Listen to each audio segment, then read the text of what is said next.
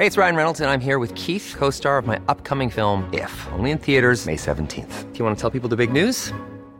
All right, I'll do. Sign up now and you'll get unlimited for $15 a month in six months of Paramount Plus Essential Plan on us. Mintmobile.com slash switch. Upfront payment of $45 equivalent to $15 per month. Unlimited over 40 gigabytes per month. Face lower speeds. Videos at 480p. Active Mint customers by 531.24 get six months of Paramount Plus Essential Plan. Auto renews after six months. Offer ends May 31st, 2024. Separate Paramount Plus registration required. Terms and conditions apply if rated PG. Välkommen till min filosofiska salong. Det känns alltid lite högtidligt att säga det, men filosofi är ju det som är här och nu väldigt mycket av vår existens faktiskt. Så det är inte så svårt som det låter. Välkommen hit, Åsa Moberg. Tack. Eh, författare, Öznejen, komiker och skådespelare. Eh, håller ni med mig att filosofi är ju sånt där som egentligen livet handlar om? Ja, uh, alltså det, det har jag gradvis förstått. Att det, det var hela poängen med existentialismen faktiskt. Att de gjorde, för före det tror jag det hade varit något mer avskilt. Men deras, deras idé var att allting är, eh, kan bli föremål för en filosofisk begrundan och betraktelse. Mm.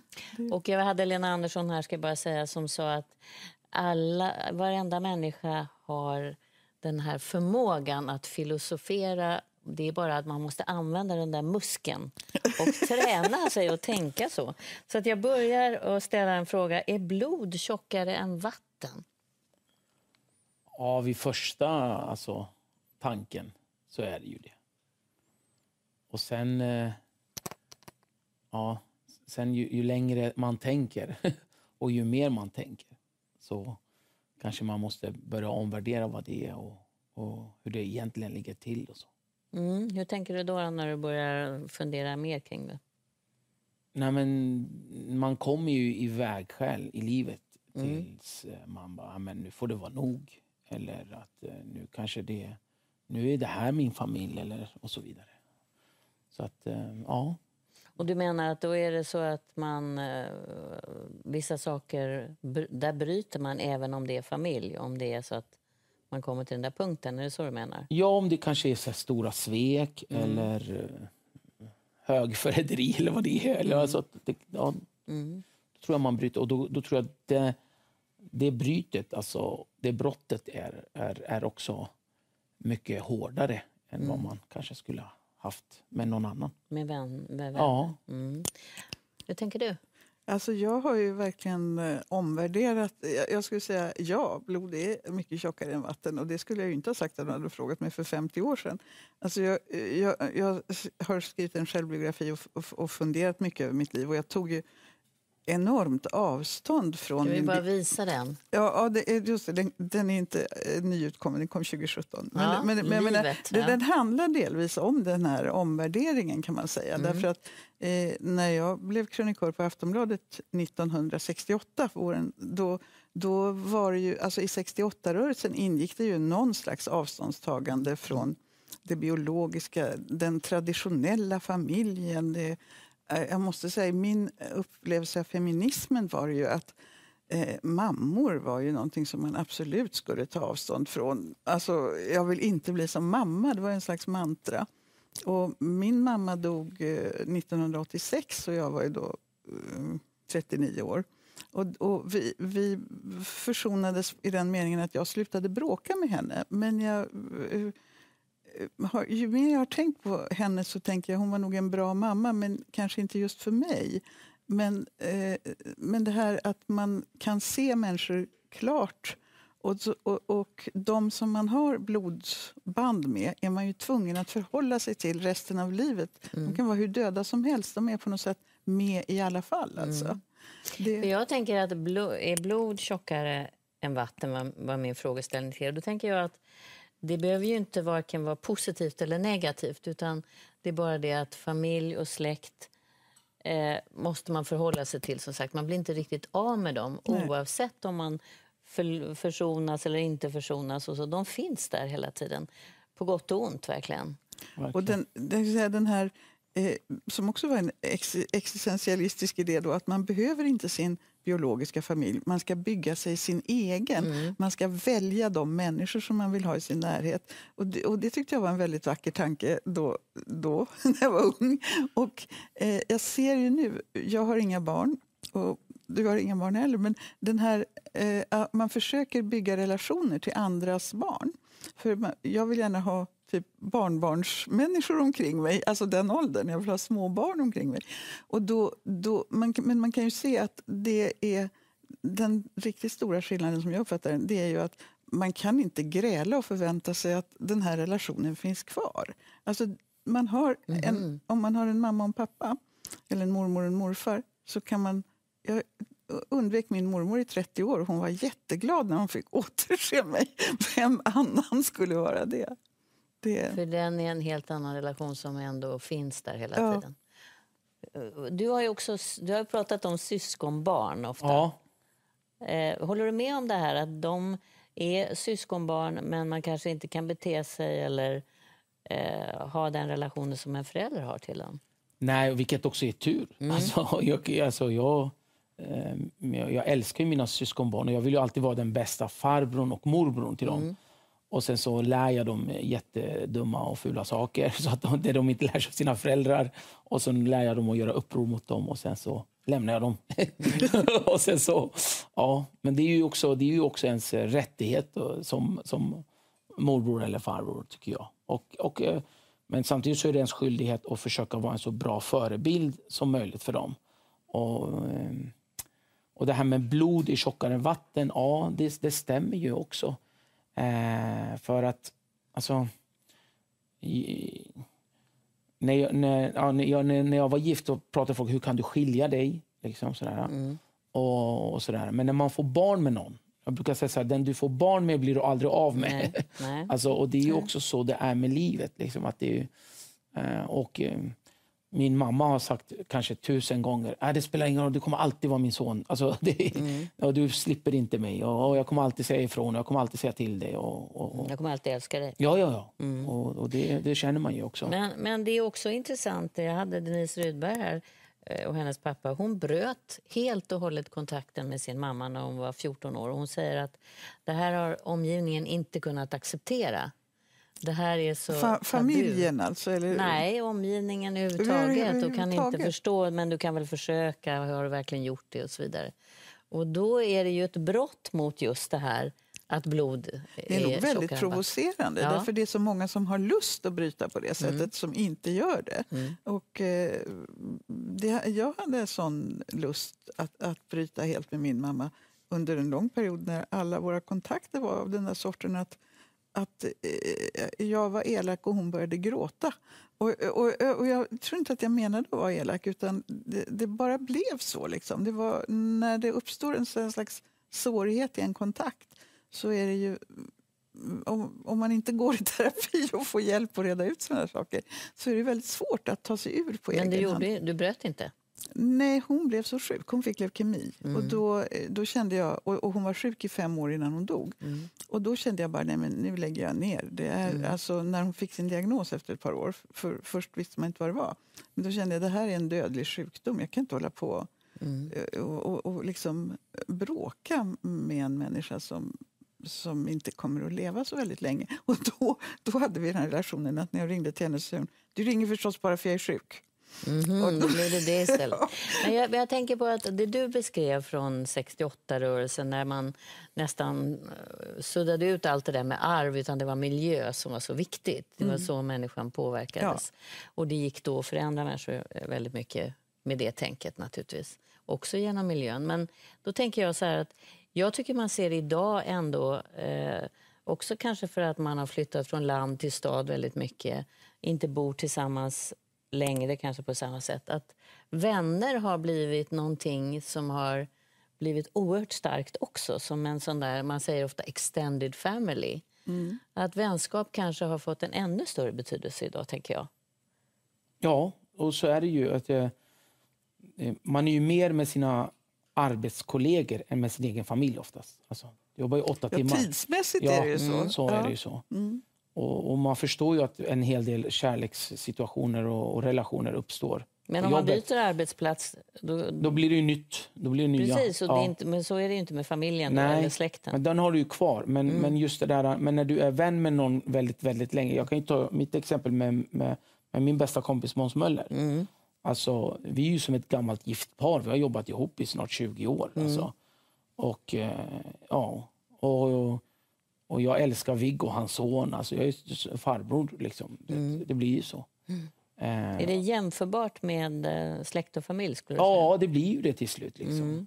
Det blir ju det. Alltså, vi firar ju somrar tillsammans och jag är med Viggo och i poolen och vi har, håller på och leker. Precis som jag skulle ha gjort med mina syskonbarn. Mm. Alltså. Vi, alltså det, det tror jag också. Och jag, jag eh, skrev en bok 2011 som heter Väninnorna och jag. Om mina, eh, sju av mina viktigaste väninnor genom livet. Då återknöt jag kontakten med två ungdomsväninnor. Ull- Ulla Ginsberg och Simone Söderhjelm. Som jag lärde känna i gymnasiet men som jag sen på något sätt hade tappat bort genom livet. Men, men det är... Eh, och, och- det var då, man tar som Märta Tikkanen som en väldigt viktig människa i mitt liv. Men det, det tror jag, jag tror att det, vänskapsrelationer har nog varit viktiga för människor i alla tider. Men vi ser den relationen nu mycket tydligare och människor pratar mycket mer om den. Och såklart, i ett samhälle där så många lever i singelhushåll så är det ju Alltså, eh, då blir det ju viktigare, alla sociala nätverk som man kan bygga upp för att stärka sig själv. Liksom. Jag tror att alla människor behöver någon slags sån här personlig assistent i livet. Och då, många får till det genom att leva ihop med någon. Men, men eh, man behöver liksom ett vardagsstöd i tillvaron för allting, eh, alltså i alla situationer. Och, och, och då är det klart att det är jätteviktigt med vänner. Om man, För jag tänker att om vi pratar om blodsband som man det låter ju på er som att man kan nästan inte, oavsett om de är positiva eller negativa, bli av med dem. Man måste förhålla sig till dem. Är det, är det samma sak med vänskapsband då, tänker jag? För eh, där kanske man måste uppföra sig på ett sätt så att man bevarar de här vänskapsbanden. Man kan inte Ja. bete sig hur som helst, som man lite grann kan kanske, tror man i alla fall. nej, men jag Med- tror absolut att det är så. Ja. Jag håller med. Mm. Sen är det ju så här med, med just... eh, Jag tror också det är olika i olika delar av vår värld. Alltså hur man är med blod och är tjockare än vatten eller inte och så vidare. I ett, i ett fritt eh, demokratiskt samhälle som vårt Sverige där eh, det finns sociala skyddsnät, där man har den här gemenskapen, där man inte behöver vara rädd för militär eller sekteristiska grupper och så vidare. Då tror jag man är mycket mer öppen och mer familjär med vänner och nära än om man skulle kanske då vi säger, vuxit upp i Afghanistan eller eh, Syrien eller Somalia. Eller nå- alltså att jag tror att det blir olika eller ja, Ecuador eller var som alltså där, där kanske samhälls, alltså skyddet inte är lika starkt utan där man måste förlita sig på, på släktband eller blodsband. Att man, För att samhällets eh, skydd Ja, för att- inte är lika starkt. Exakt. exakt. Och, det, och det tror jag då blir det också annorlunda hur, om blod är. Alltså blod är tjockare än vatten, ja men det är olika tjockt i olika samhällen. Ja, och sen är det ju ofta mycket större eh, grupper, alltså om man säger familjegrupper och sådär. Eh, alltså har man eh, eh, typ, jag har fyra kusiner, har man fyra kusiner eller 34 kusiner som jag träffade någon från Iran som hade, så, så kan jag känna att det, det, är, en, det är en väldig skillnad i, i, alltså då är det ju möjligt att behovet av vänner, alltså rent matematiskt, måste vara mindre. För bland 34 personer så hittar man antagligen någon som man dessutom kommer väldigt bra överens med och funkar. Det är ganska sannolikt om man har 34 att välja på att det, att det är något som funkar. Men jag har nästan 34 kusiner och då tror jag en anledning till att man har kontakt är att, man, att vi har en plats. Både Ja. på mamma och det hade man kanske också mer förr, att man hade en min, ett mindre samhälle eller man bodde nära varandra. Att närhetsprincipen blir också viktig. Ja. Annars odlar man inte de här banden faktiskt. Ja, helt rätt. Så, så, att, eh, så måste det vara. Vi har ju splittrat familjer väldigt mycket genom att vi har flyttat Ja. nu. Alltså en sak som jag har funderat mycket på i olika sammanhang det är ju det här att eh, mänskliga kontakter, man kan tro att vi, att vi kan välja dem på något sätt. Men jag bodde ju 20 år i ödemarken i Västerdalarna på en liten ö där man det fanns ingen att träffa för det var bara jag. Och så åkte jag och hämtade posten och där fanns det tre personer som man ibland träffade och sa hej till vid brevlådan. Men om man då måste vilja ha en mänsklig kontakt så är det ett jättestort företag. Och det, är inte, eh, det har inte bara med det geografiska att göra utan man kan ju lika gärna liksom eh, ha sin öde ö i sin lägenhet i en stad, mm. mentalt alltså. Att, eh, är man, det är svårt att ta sig över en viss vall om man är lite rädd eller tycker det är lite jobbigt. Och det är ju lite jobbigt. Alltså, mm. Att träffa andra människor är alltid lite jobbigt. Det... Och då åker man bara rakt in med på ett släktkalas kanske? Ja, Som en det... självklarhet? Ja, precis. Så kan det vara. Att, att det... Hörrni, eh, vi byter ämne. Ja. ja. Eh, och eh, det här ämnet som ni kan eh, fundera kring lite grann eh, tills vi är tillbaka, det är osvensk. Vad är det? Jewelry isn't a gift you give just once. It's a way to remind your loved one of a beautiful moment every time they see it. Blue Nile can help you find the gift that says how you feel and says it beautifully with expert guidance and a wide assortment of jewelry of the highest quality at the best price. Go to BlueNile.com and experience the convenience of shopping Blue Nile, the original online jeweler since 1999. That's BlueNile.com to find the perfect jewelry gift for any occasion. BlueNile.com. Millions of people have lost weight with personalized plans from Noom like Evan, who can't stand salads and still lost 50 pounds. Salads, generally, for most people, are the easy button, right? For me, that wasn't an option. I never really was a salad guy. That's just not who I am. But Noom worked for me. Get your personalized plan today at Noom.com. Real Noom user compensated to provide their story. In four weeks, the typical Noom user can expect to lose one to two pounds per week. Individual results may vary. Ja, jag sitter här med Åsa Moberg, författare, nöjen, komiker och skådespelare och vi pratar filosofi. Eh, man kan väl säga då inför det här nästa eh, ämnet, osvensk, vad är det? Eh, så det är bra att påpeka här att du är, har flytt hit från Turkiet och kom hit som åttaåring, stämmer ja. det? Ja, ja, precis. Och med dig Åsa så är det väl, du är ju svensk men mamma kom från Finland? Ja, min mamma var finlandssvenska. Ja. Och det, är ju, då kan säga, det tog alltså, jag tror jag var sådär typ 37 år innan jag förstod att min mamma var invandrare. Mm. För att hon, främst, hon talade inte finlandssvenska och hon var väldigt noga med att eh, alla... Hon talade inte, jag tyckte de sa att hon var finlands... Ja, hon var finlandssvenska men hon talade inte Nähe. finlandssvenska. Alltså man kan ju låta lite så. Alltså, väldigt många finlandssvenskar behåller sin ja. dialekt och mm. den är väldigt vacker. Och jag blev alltid retad när jag kom hem från mormor och morfar och moster Anita och mm. morbror Harry på somrarna, alltså efter sommarlovet då. För att jag pratade som dem i tre dagar eller så innan jag mm. kunde växla tillbaka. Mm. Och det var inte alls populärt på Lidingö där jag bodde. Men, eh, men eh, alltså, jag fattade inte att hon var en invandrare. Hon, hon klarade sig, hon läste ju alla böcker, såg alla filmer, eh, gjorde allting allt som vanliga svenskar gjorde och hon gjorde det ofta mycket mer effektivt och duktigt. Hon var extremt angelägen om att bli en riktig svensk och jag har inte sett det där förrän långt efter mm. hennes död. Alltså mönstret i hur ambitiöst hon läste till exempel. Mm.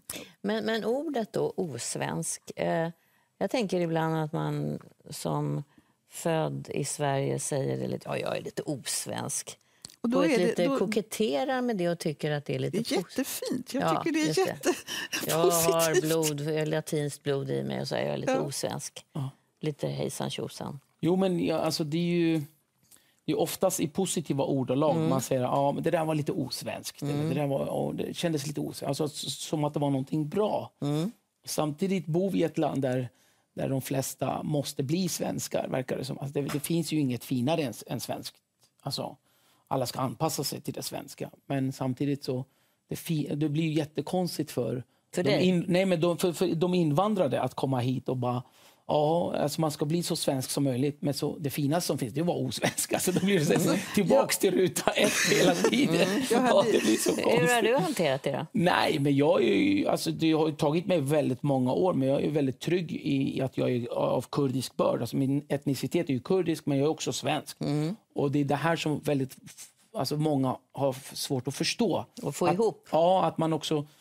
Alltså, jag väljer vad jag är. Och när jag är det, jag är jättestolt över att vara kurd och jättestolt över att vara svensk. Och jag kan skämmas över att vara kurd och jag kan skämmas över att jag är svensk. Alltså, Men det fattar inte folk ibland. Alltså. Säger du osvensk ibland? Använder du det ordet? Ja, det gör man ju. Alltså, om man, alltså, det beror på vilket, alltså, vilka, ja, vilka, vilka ordförråd du har och vilken vokabulär du har. Och så. Det är ju det som är själva... Klart man Ja. gör det. det är lite, alltså, jag använder det i min stand-up. Och lite. Vad, när du säger det, vad, vad betyder det då? Nej, men då använder jag det som, en, eh, som ett skämt i det här att man... Alltså, ja, ska de komma hit ska de bli som oss. Ja, vad, okej, då ska vi bli som er. Och vem av er ska jag bli då som? Alltså man ska komma hit ska man bli som dem. Men vem, vem av er ska bli allt det här? Ja, och sen när man kanske försöker bli det, då får man ju reda på att det finaste som finns, det var osvensk. Man, men, men vad är det här? Jag tycker Jag, jag- jag hade väldiga problem med det här när jag var tv-kritiker i Aftonbladet. Och det var i tio år, alltså 86 till 96. Och, och skulle skriva då 15 tv-recensioner i veckan. Det finns ju knappt längre. Alltså, Alla tidningar hade en daglig tv-recension kan man upplysa nästa Som man generation om. kastar sig över? Ja, ja. och då, och då eh, var mitt vanligaste, när jag kände att någonting var riktigt bra och fint, då skrev jag att det var osvenskt. och, då, och då blev jag så småningom medveten om att detta var ett så vanligt ord hos mig så jag fick liksom stryka. Jag Vad, skrev, vad betyder det för dig då? då var det eh, någonting, eh, mm, vad ska man säga, lite lite mera flödande, lite varmare, lite roligare, lite eh, mer underhållande. Om vi kan ta en, en, en programledare som var typiskt osvensk så var det Jakob Dahlin. Han var ju då ryss, eh, Rysslands expert i allting annat. Men han hade liksom så många eh, drag i sitt sätt att göra underhållning som jag uppfattade som otroligt osvenska. Och då var det positivt? Ja, då var det högsta beröm. Mm. Och, så, och så fick jag bara systematiskt börja sluta med det och hitta på något annat, Mm. några andra positiva ord. Men, men jag fick alltid själv höra när jag åkte på här språkresa till England och sen till Lausanne för att lära mig franska, alltså som tonåring, att, eh, att jag kunde ju inte vara svensk. För att jag var mörkhårig och hade bruna ögon. Och så ser inte svenska flickor ut. Mm. Och det kunde alla tala om för mig. Och det var ju liksom också... Och då kände jag att jag var eh, osvensk. Och jag tyckte om den delen av min egen personlighet. Alltså. Det här är ju ord. Mm. Men ord är ju viktiga och det är intressant vad man lägger tycker jag i orden. Eh, hur ett, ett ord kan vara precis så negativt som det kan någonsin bli för en person och väldigt positivt för en annan. Och det här använder ju du väldigt mycket naturligtvis eh, för att vrida och vända på det här. Men det, det är intressant att det kan vara så olika laddningar i det, tänker jag. Ja, och speciellt vi som jobbar med det skrivna ordet. Alltså att det är och, och, alltså det är ju runt orden samhällena bildas. Och det är ju eh, i Bibeln. Först var ordet. Alltså det, är ja, Men jag, men jag tog Alltså- reda på att i Danmark, eller det kanske är någon av er som har sagt, att så finns inte ordet odansk. Nej, det, det förvånar mig inte alls. Nej, Men det är nej, intressant. nej. Onorsk har jag inte heller Nej. det Nej, kanske nej. Men okurdisk, då är det inte så bra. Om man Nej. är okurdisk. Alltså, Finns det? ja, alltså att man, alltså att man inte det- beter sig som en kurd ska. Eller vad, ska En vara svikare som, lite grann. Ja, nästan så. Lite som i amerikanskans un-American. Alltså det är, inte, det, är, det är ingen bra grej. Och då säger man inte lite sådär, jag är lite, Ja, lite okurdisk. Nej, det är inget bra alls. Okej. Utan då är det mer skamset. Okej. Då får man skämmas. Men, men det är väl egentligen ingen som säger om sig själv jag är lite osvensk. Det, det tror jag faktiskt inte. Utan Det är nog ett sånt där eh, som ord som en svensk använder, men om andra. Alltså, Men jag tror Jo, att jag... men i ens handling kan man säga det. Ja, just det. Jag känner det jag inte gjorde riktigt. så. Ja, det okej, var lite ja. osvenskt av mig. Alltså, Ja, okej. Man drack eh, en öl klockan Tala elva. lite för högt. Ja, precis. Eller, var, eller hade sex på balkongen elva, klockan elva en lördag. lite osvenskt sådär. Ja. ja. Och då, ja.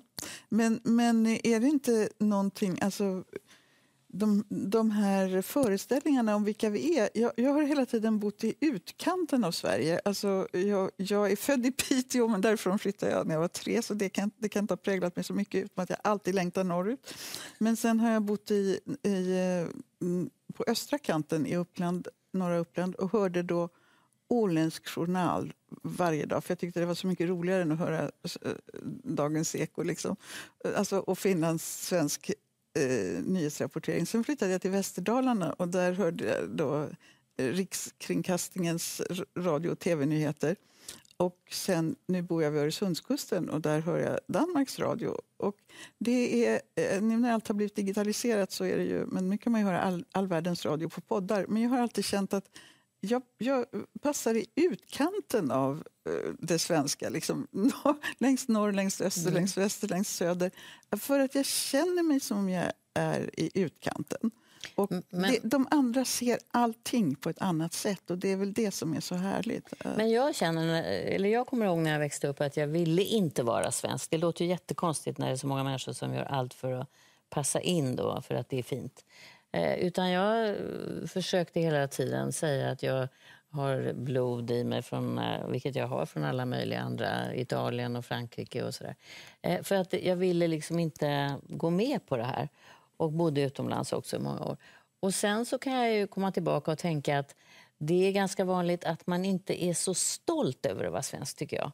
Alltså jag tycker att det finns en, ett problem här. Om man pratar med amerikaner så finns det ju väldigt många som är stolta. Italienare är stolt. Kurder är väl jättestolta över vara... Ja, och... Jag tycker inte jag hör det om att svenskar säger så. Man ber lite om ursäkt. Men jag, jag tror att i det, i det här så finns det också en viss... Eh, eh, alltså, man, det är en motsägelse i det där. För att, att jag, jag, jag har inte mött nästan någon, något folk som är så egentligen så nationalistiska som svenskar. Alltså det svenska är liksom måttet på det bästa egentligen. Vi är jätte, jätteduktiga. Vi är faktiskt jättebra. Om alla blev som vi skulle världen vara jättebra. Alltså det är det är, men, man, men, men samtidigt är alltså, alltså det finns någon form av um, motsägelse i det där. Alltså, eh, man, man, ser, man är inte det här wow, wow, wow, men man vet om det. Alltså, ja, det är det. Alltså. ja, Medan amerikanen kanske är bara wow, we are the best. Nej, det är ni inte. Alltså, Medan svensken bara, det, skulle aldrig få för sig att ha den här uh, höga tonen. Eller, uh, Men ja. jag, tycker, jag tycker ändå att jag kan märka hos mig själv att när jag eh, är utomlands, vilket eh, periodvis har varit ofta, men jag har aldrig bott utomlands, men i korta sessioner, så känner jag mig extremt svensk och blir nästan varje sekund av vardagen medveten om att jag är svensk. Och då är jag nästan alltid eh, positivt. Eh, eh, ja, men, liksom, och jag, och jag talar också väl om Sverige med utlänningar. Det, det liksom, jag kan själv tycka att mycket är väldigt dåligt och funkar väldigt knackigt. Men eh, eh, är det någon annan som kommer och bråkar så... Ja, nej, men så här, jag, jag tänker så här ofta. Så här, eh, man, är, jag är också, alltså man åker utomlands och, där, och när man träffar på svenskar och så, eh, då är man... Eh, eh, eh, liksom, då all, alla svenskar samlas hela tiden alltså med varandra och, och är med varandra även utomlands. Alltså, det, det är väldigt viktigt. Eh, liksom, utomlandssvenskar ut, liksom, och så vidare. Det är väl kurder också om de skulle Ja, men, men just det här om jag, och jag kan bara, alltså, hur jag har sett det. Så här, Om vi säger att alla, alla som har invandrat då, eller flytt till Sverige eh, skulle vara som svenskar utomlands Mm. då skulle ingen integreras i Sverige. Alltså, För ingen skulle bli ihop. svenskar. Alltså, Nej. Mm. ingen skulle bli svensk till slut. För, s- alltså, när svensken flyttar ut, då har man du vet, typ i Spanien och så vidare. Då är allting väldigt, väldigt mycket svenskt oftast. Det blir sista ordet. Tack för att ni kom.